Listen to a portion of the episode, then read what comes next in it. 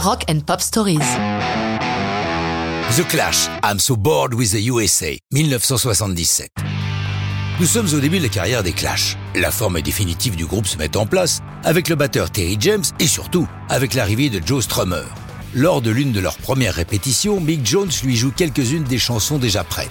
Parmi celles-ci, I'm So Bored With You, dans laquelle il raconte sa relation en dents de scie avec sa chérie de l'époque.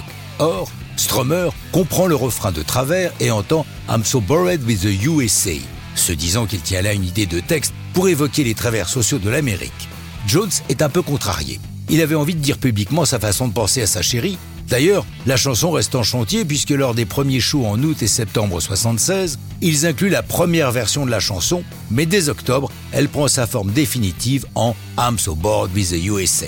Notons pour les collectionneurs qu'une version enregistrée de la version You figure sur un bootleg intitulé Five Go Mad in the Roundhouse.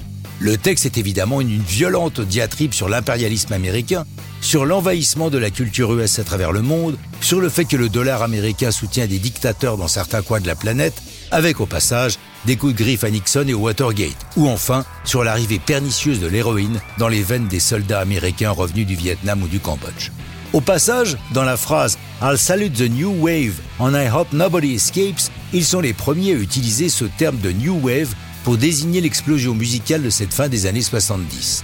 Cerise sur le gâteau, sur la fin de la chanson, Strummer fait allusion au détective TV américain Starsky and Hutch d'une part et Kojak d'autre part, deux séries que le groupe adore.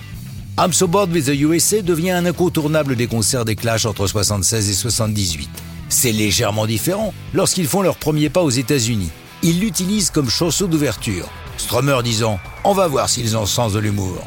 Les premières réactions sont mitigées. Certains spectateurs américains huant cette diatribe, mais les fans les plus progressifs adoptent la chanson, fatigués eux aussi de l'impérialisme de leur pays. Musicalement, I'm So Bored with the USA a un air de parenté évident avec le Pretty Vacant des Sex Pistols. Il faut dire que les deux groupes sont les leaders de la mouvance punk, ils se croisent très souvent et il est difficile de déterminer qui a pu influencer l'autre.